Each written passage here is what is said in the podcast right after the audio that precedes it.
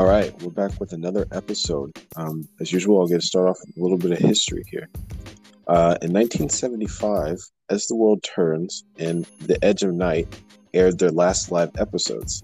And this is significant because these were two of the, the these two soap operas held out the longest on not switching to pre-tape broadcast things. So 1975, the last time that they did that, and since now, since then, um, everything's been pre-taped um, before it's aired. So, I thought that was kind of interesting. Okay. Um, in 1989, Queen Latifah released her debut album, "All Hail the Queen," and I, oh god, I can't remember the single. It was "Ladies Something." I think it's "Ladies 1st Mhm. Yeah. is the the big single off of that one. So that was that. And then in 1997, um, one of the first well-known um, animated series, Beavis and Butthead, aired its final episode on this day. So yeah.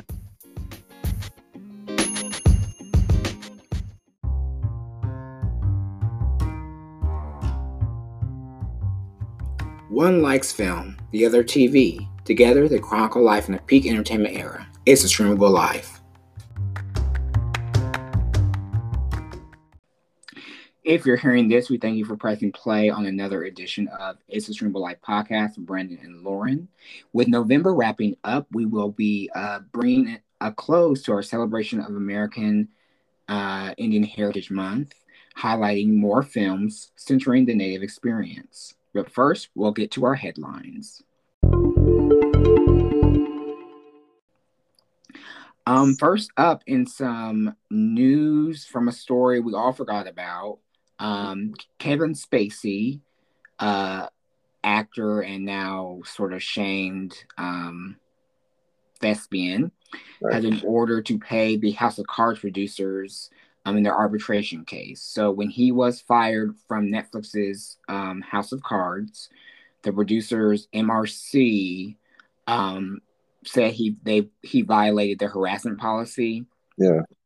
And so he has been ordered to pay up to thirty one million dollars to the production company. He had actually tried to appeal this um, hearing, but they proceeded with the court uh, the court hearings. So I think it's it's chopped down to like twenty nine point something in fees, and then other stuff in attorney legal fees to MRC. Wow. That's nuts. But yeah, it seems like that happened so long ago. Yeah, it's like a decade ago, and it was literally just like in 2017 or something. um, in some sad news, it was revealed today that um, Virgil Abloh, the first black to lead a fashion house designer for Louis Vuitton, I believe it was, Yeah. um, died after a two-year battle with cancer.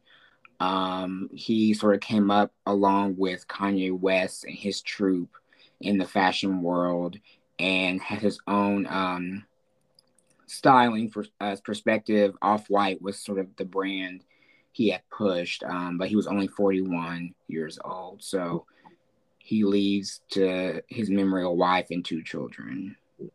That one was definitely sad because uh one what well you don't see him often anyways. He's kind of behind the scenes type person. So Mhm. this made it even more kind of a shock, like dang. But um but yeah, man, in 2010s he was everywhere. Wherever Kanye was, he was right there. Right. And I saw old not a well, old photo of when Kanye was first getting to the fashion game. I didn't realize Virgil was in that camp. Because it Yeah. was Kanye and I think the guys from Sarah and a few other people. Um, I didn't realize he had been with him that long. So um, condolences to his family. And in some old man's telling y'all to get off his lawn news, uh, film director Ridley Scott blamed uh, millennials for the reason the last duel didn't do well in the box office two weeks ago. Um, he basically said because millennials want to watch stuff on their cell phones rather than in the cinema, that no one went to see the movie that was poorly marketed and piqued no one's interest unless you of the stories said medieval times about rape. So, yeah. um, I'm, I'm not sure what he thought he was going to achieve with those comments. And these, this blaming the millennials has got to stop. I, the oldest millennials are in their 40s, and I think the youngest are like 28, maybe, or mm-hmm. whatever. Mm-hmm. It's just like, okay, find somebody else. Yeah. Right. And I'm pretty sure it's going to be the same millennials he wants to watch his upcoming shows based on his film franchises. So exactly. what's it going to be? Right. All right then. Uh, well, knock out mine. Um, okay. Uh, so this month, Disney's Beauty and the Beast turns 30 years old. It was, uh, it. I mean, it came out in 1991, the anim- animated version, and uh, since then it has a Broadway musical and a live action remake, and I think it's earned nearly 425 million dollars at the global box office. Is what I'm saying. And, uh, it's one of the one of the most well-known Disney films, uh, animated films to to ever do it. So, yeah, I think I had that one on um, DVD, not DVD, but VHS. Yeah, definitely. It was. That was when Disney was sort of like in its prime in, yeah. in the '90s, just a hit after hit after hit, and that's also the first animated film to be nominated for Best Picture at the Academy right. Awards. So it was a big deal. So, yeah, and on the Hollywood Reporter, they they had a um, oh god, an interview with some of the people who um, who did who voiced I think it was Belle, um, the Beast, and Gaston. So they spoke to the Hollywood Reporter about kind of the memories and everything that went on during the filming or the making of the movie. So. Wow. Yeah. Crazy. All right. Next, um, Mark Hoppus, who was uh, one of the singers and guitar players of uh, punk band Blink 182, kind of big in the late 90s through the two, early 2000s, um, kind of gave an, a small update of his his cancer battle. He kind of left like an uplifting message on Instagram, just talking about how thankful he is and uh, how far along he's come since June when he got the diagnosis and and everything. So um, it, it's it's weird as we get older that these people that you know we've seen be it music or movie stars to see them kind of you, you realize more and more that okay yeah they're really skilled but they are human. You know they're mm-hmm. fragile. You know they they won't last forever. So yeah. yeah that was it's kind of nuts but um yeah it's good to see that he's doing better and still fighting. Um uh, as Thanksgiving was this past weekend, uh, the Macy's Thanksgiving Parade came back, and it topped over 20 million viewers. And I think the exact number was uh, 25 million, and um, the highest demographic were those between the ages of 18 and 49. So, hmm. yeah, Though I'm not sure how that ranks with past years. There's definitely probably numbers bigger than that, but this was the first year in a long time, and I think it's because we didn't have it last year that I watched it all the way through. I did all three hours. oh wow! yeah, I did. I was just like, okay, and it was good. It was pretty good to see the people out there, and that you could just tell the energy was back. So yeah, that's good. Yeah. And then in more sad news, well, not necessarily sad. He, he lived a good life, but um, famed American composer Stephen Sondheim uh, passed away this weekend at the age of 91. He was one of the greatest living Americans, just in general. At his work as a composer, a lyricist, um, through like the you know late half of the 20th century, um, it's just I don't know. It, I don't think anybody will ever do what he did. He was he's kind of unrivaled um, in his time, and um, a lot of lot of works. Too many to name, but I think a lot of people know that he wrote lyrics for, you know, West Side Story, um, and, and Gypsy, and just so many different Broadway shows and musicals and everything. So, um, but yeah, he's 91, so he lived a good life, and he he he did what he set out to do. yeah, and and it seems like he had he was still sort of creating even Yeah. in his older age. So Yeah. it, it's it was it, it was sad to hear, but people are, have been celebrating celebrating him Right. um, since the news, so that's good to hear. All right, in our box office news, um, Disney's Encanto took the weekend with 43.2 million. Um, this is the anime film from Lin Manuel Miranda. Um, it, it actually looks pretty good. I'll see it eventually, I guess. I mean, Yeah. but um, it topped Ridley Scott's House of Gucci, which got 21.8 million. Um, so it's looking pretty good for theaters as we, you know, edge, I don't know, closer to an end, but as we progress through the year. We'll just say that. Yeah. And then for trailer things, um, the trailer I saw was for Prime Video's new film Encounter. This stars Riz Ahmed as a father who um, knows about, I guess, some type of alien um, invasion, and he goes to rescue his two little boys. Um, and it's about their journey, you know, to sort of preserve life. Um, so he's the lead. Also stars Octavia Spencer. It looks really interesting, and um, I just commend Ahmed for continuing to sort of like change the face of what a leading man is. You know, as a Muslim actor, you don't see them lead movies like this or any movies like this. So it, it looks really interesting. That's good. That's good. Yeah, it will be in theaters on December 3rd and then on Prime on December 10th. So, Okay. And then the trailer I saw, and it was just a teaser, really, um, kind of the newest teaser for the tragedy of Macbeth. And this one stars uh, Frances McDormand and Denzel Washington, um, and it's directed by Joel Coen. And this one, I believe, comes out at Christmas Day, so December 25th, and then it's streaming on Apple TV um, January 14th.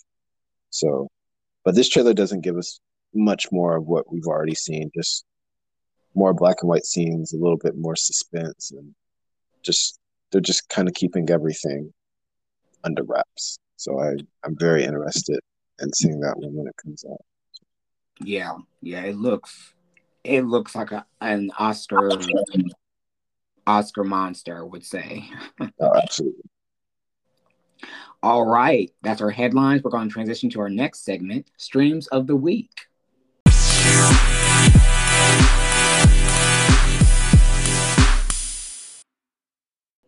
So, what did you get to watch this past week?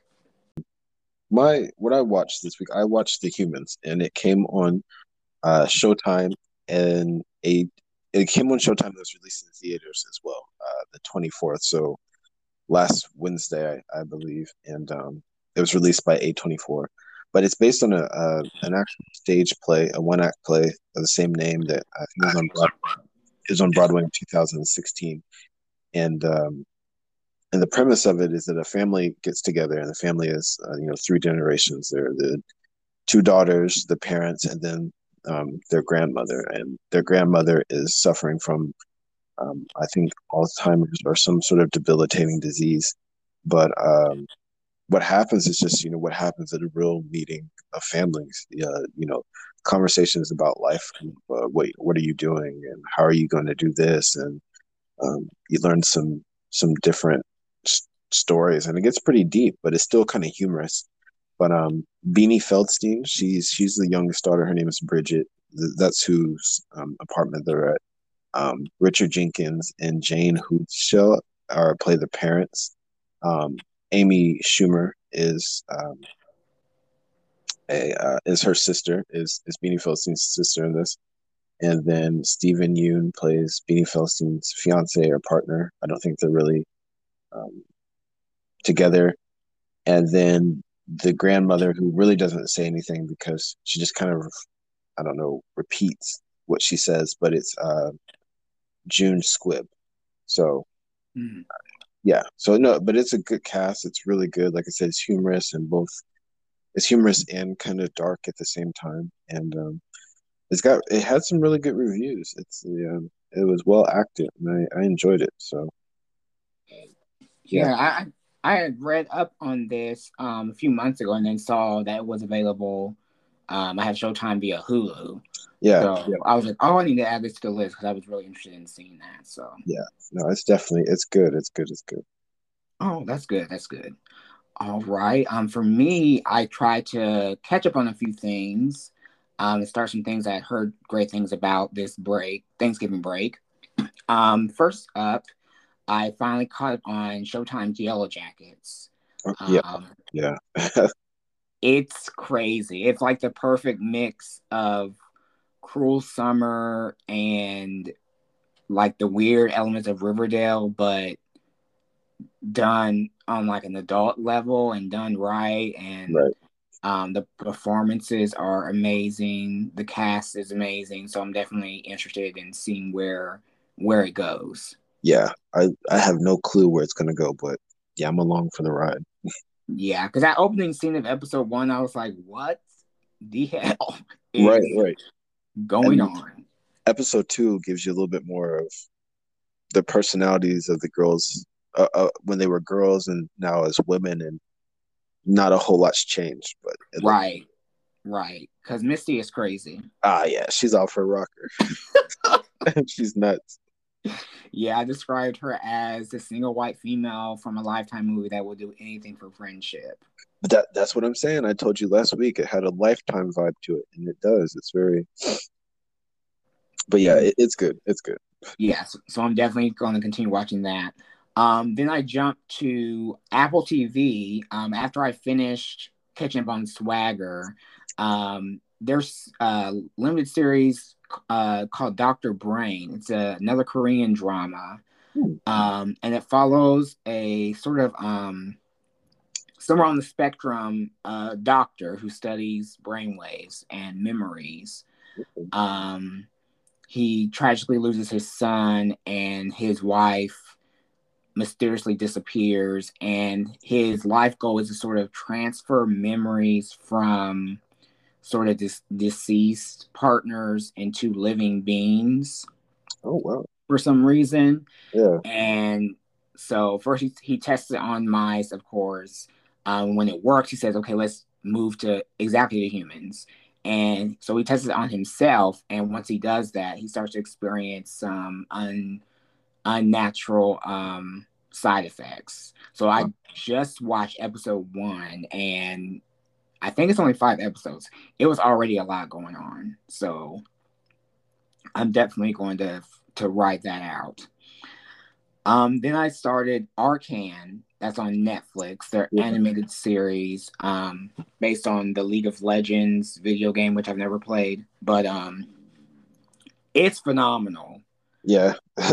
Um, I watched the first two episodes, and just from the uh, animation, the character development, um, the storyline, it's so vibrant and yet familiar but different. Um, it- it's really good. The- Okay. the- yeah, the world building, everything. So I can see why everyone was sort of hyping this up. Yeah. Um, then I started season two of Saved by the Bell on Peacock. Uh, it's still one of the best reboots being done right now. Um, it's so smart and clever at poking fun at the original series. Right. Um, and the involvement from the original cast, it, it just makes it better. Um, even though like they play background characters, you get to focus on new characters and really see that you know teenagers sort of still go through the same things, just different perspectives. But some of the strongest episodes so far has been one um, that sort of focused on transphobia. As one of the stars is Josie. Um, oh, what's her name? I want to get it right. Josie Totah Okay. is, is one of the stars. Um, and sh- she is trans. Um, so they did an episode about transphobia that was really smart, and then they did an episode sort of um, uh, discussing um, the different ways people that speak Spanish, different dialects, Yeah. Um, so like one of the characters is Afro Latina, she's Dominican, and she speaks Spanish at home, but her Spanish teacher, who is a white male, wanted to penalize her because she was speaking it different from the curriculum. Uh, you know, that's interesting because I remember when we learned Spanish in school, there was a lot of things that, you know, Spanish speaking students would say. Was that, you know, we speak Spanish at home, but to come and see the conjugation and everything, it was difficult. Not so much difficult, but it wasn't as easy as like, you know, we would joke about it. Be like, oh man, you already speak Spanish, you should get an A. And they'd be like, well, no. yeah, because everyone has a different dialect. Because there's a point in the episode where she emphasizes that a word he was using for something, and I guess the American version or whatever.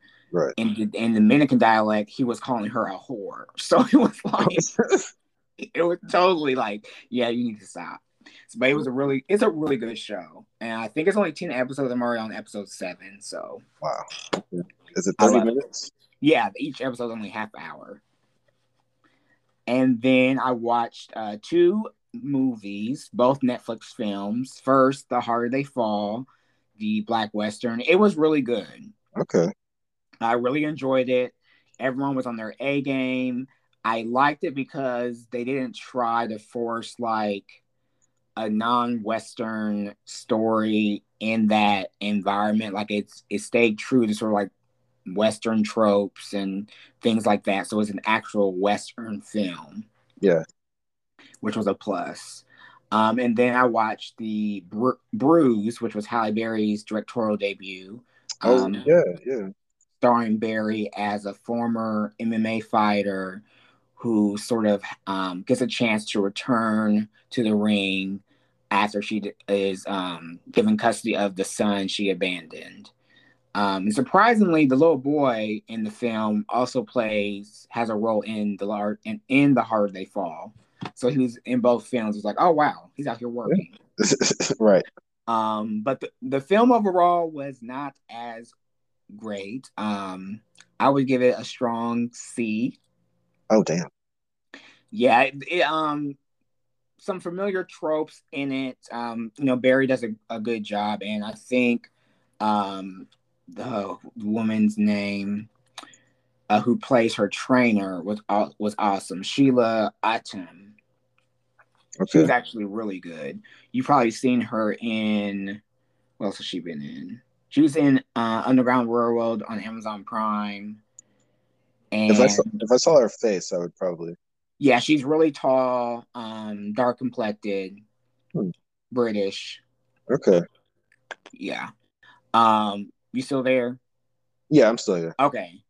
Just making sure because I got another notification. Just want to make sure right. Yeah. I just I just heard the phone make a noise. yeah, let me put this on vibrate. Okay. Um, but yeah, she does, does uh, gives a great performance.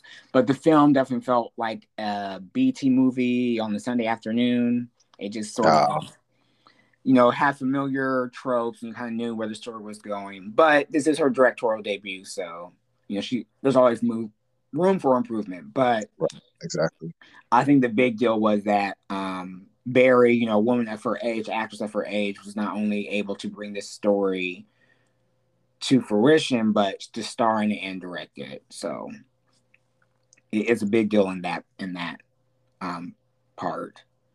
Yeah. So yeah, those are my streams of the week. Okay. And we're going to take a short break. When we come back, we'll get into a feature presentation.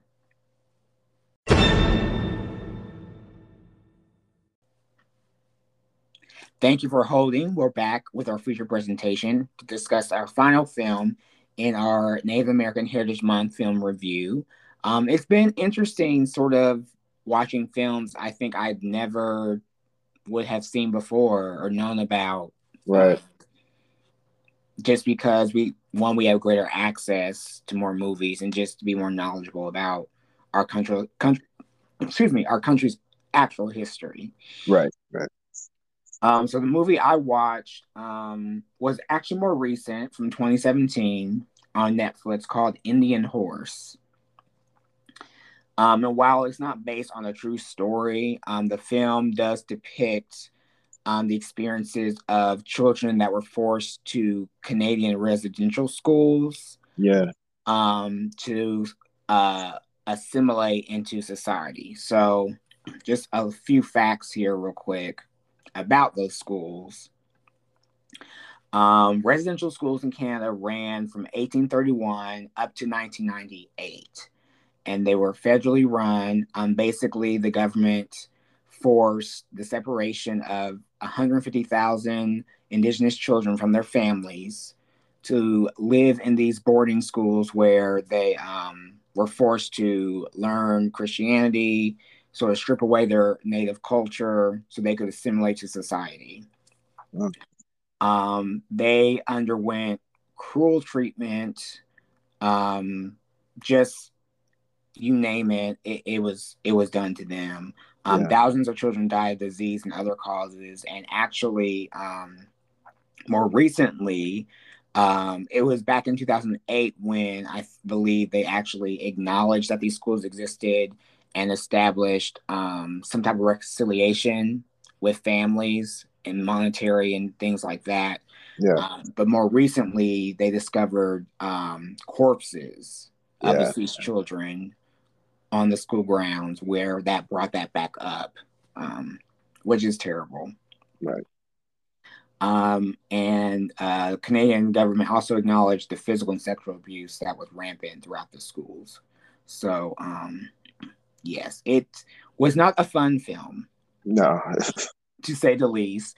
Um, it was actually based on a book by Richard Wagamese uh, called Indian Horse, and it follows a young boy um, living in the residential school who finds a way out through hockey.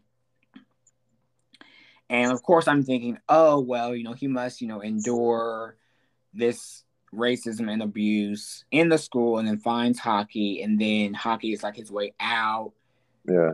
to sort of like a better life. when no, that's not the case. The film actually sticks to a more real, realistic um, outcome, I would say, where everywhere he went, he's faced with, you know, the the threat of whiteness. So um, at the school, um, they they depicted that they were when they come there, they're bathed, they're forced to change their names. They attend class where they have to recite the verses, and if they don't, you know, they're reprimanded. Um, yeah. In one case, there was a young um, girl who would not stay I guess in her appointed class, she always clung to her older sister. Yeah. And because she could not um, bring herself to be separated, they would punish her by, it was basically solitary confinement. They would put them in a cage in the basement. Damn.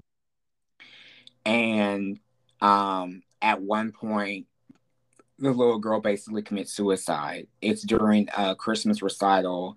She began, she would, she would you could hear her whimper from beneath, and all of a sudden the whimpering stopped. So our main character goes downstairs, She was wrong, and she had beat her head against the cell door until she died. Wow. Yeah, it's it's a very traumatic film, but it I'm guessing it depicts, you know, factual events. Um he he eventually finds hockey and um, a certain one particular uh, worker at the uh, school lets him play hockey, and this was the only actor I really recognized. Or, well, there was a few other white ones, but um, this actor was uh, Michael Huisman from um, Haunting of Hill House. Oh yeah, the big tall dude. Yeah, yeah. Um, he he always plays a bad character. Yeah, he yeah. played Father Gaston, and um, he's the one that takes a liking to Little Saul. Is the boy's name? Um, yeah. He lets him play hockey, even though the main priest is like, well, only the older boys are allowed to play. He's not allowed to play. Um, but he takes on really naturally to it. Um, he simply like watched them play on TV and was able to mimic um, the playing styles and stuff like that. So he was really mm-hmm. good. So eventually they show him grow older. Um, he leaves the school for a chance to play hockey. Um, he's playing on an all native team, but they, you know, endure racism, harassment. Um, and then he gets a chance to play on a collegiate team and make it into the NHL. Yeah. Uh, but then again, there he faces the same racism and harassment, and not one white person stands up for him. Yeah. Like the coach is even like, you know, you just have to suck it up, and then you'll make it to the NHL, and you'll be an inspiration to others like you, and blah blah blah. And it's like, Right. no, I just rather not have to Do deal with it. Um, so eventually he finds himself an alcoholic, um, living on the streets, like many of the indigenous people wind up doing, um, wherever they are in Western civilization. And um, he eventually returns to the native home where he played with the other um, Native American hockey players, and Yeah. he sort of gets rehab, or whatever. But the twist was he he eventually went to therapy, and you realize there's some things he hasn't dealt with. So you see him return to the school.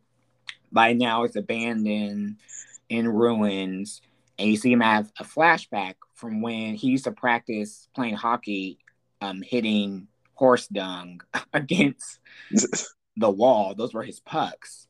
yeah. You're like, oh, okay. And you see him with uh, Father Gaston, and you're like, oh, yeah, that's the only person that cared for him. And then you realize Gaston took a liking to him because he was molesting him. Wow.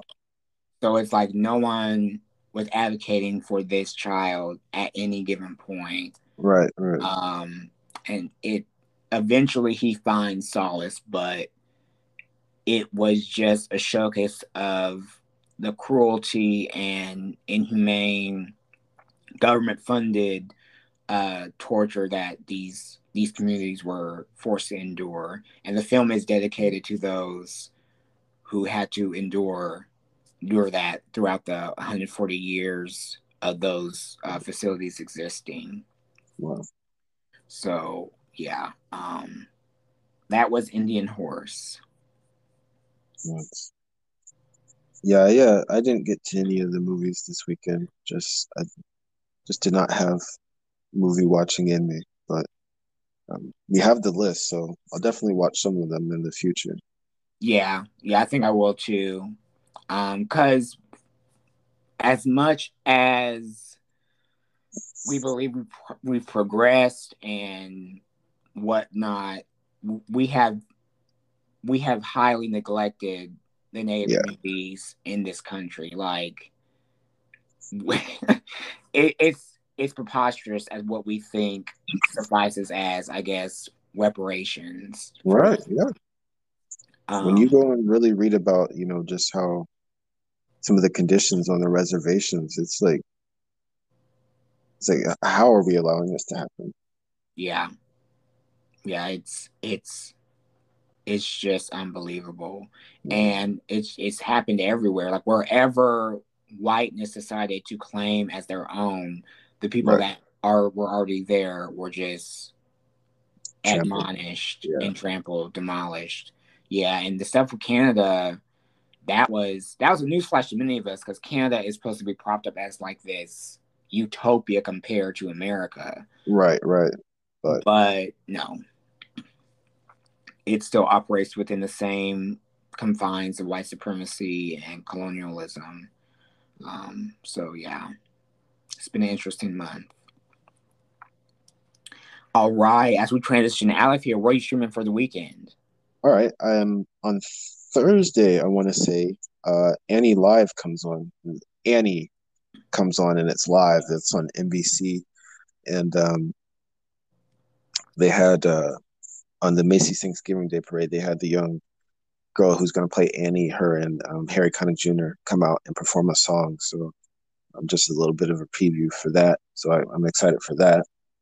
And then um, I'm not sure. I know it comes out this week, and I think it's Friday, but um, I think I spoke about it earlier. A new movie's coming out on Netflix called Single All the Way. Um, it's kind of like a Christmas movie, and um, features um, Jennifer Coolidge, uh, Michael Urie, and it kind of it's kind of a premise that's familiar. A person goes home, and it's one of the only siblings I think without a partner, without being in a relationship, and he kind of fakes it with his friends. So, um, should be interesting, or maybe just fun. So, yeah, I'm interested in checking that out. All right, I think I saw the trailer for that. Right. Uh, it, I mean, yeah, it looks like the normal holiday rom com.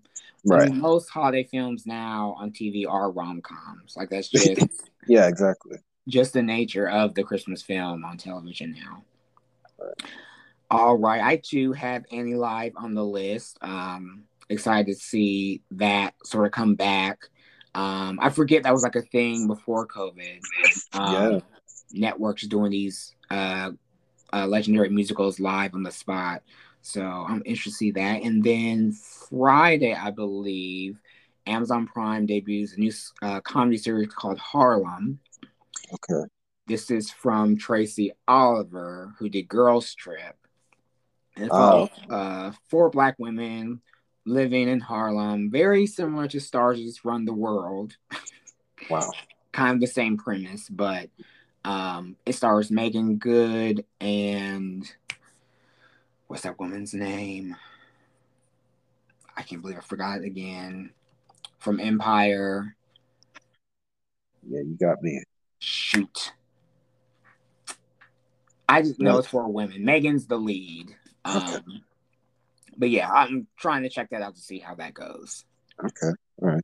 I meant to say also season three of Hanna on Amazon Prime came out last week. Um, mm. And that's the show with the young girl who is uh, kind of searching for the truth about truth about herself and her father. She's like was part of this extreme program where for some reason she knows how to beat people up without a, a second thought. And um, it's really good. It's really good. I haven't started it but um, i'm going to check that out so okay. Yeah. All righty. We thank you for listening to this episode of It's a Streamable Life podcast with Brandon and Lorin.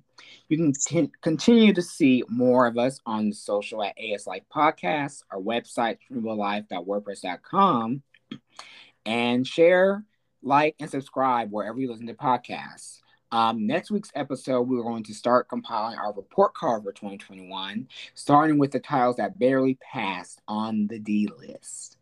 Yes. Until next time, keep on streaming. Peace.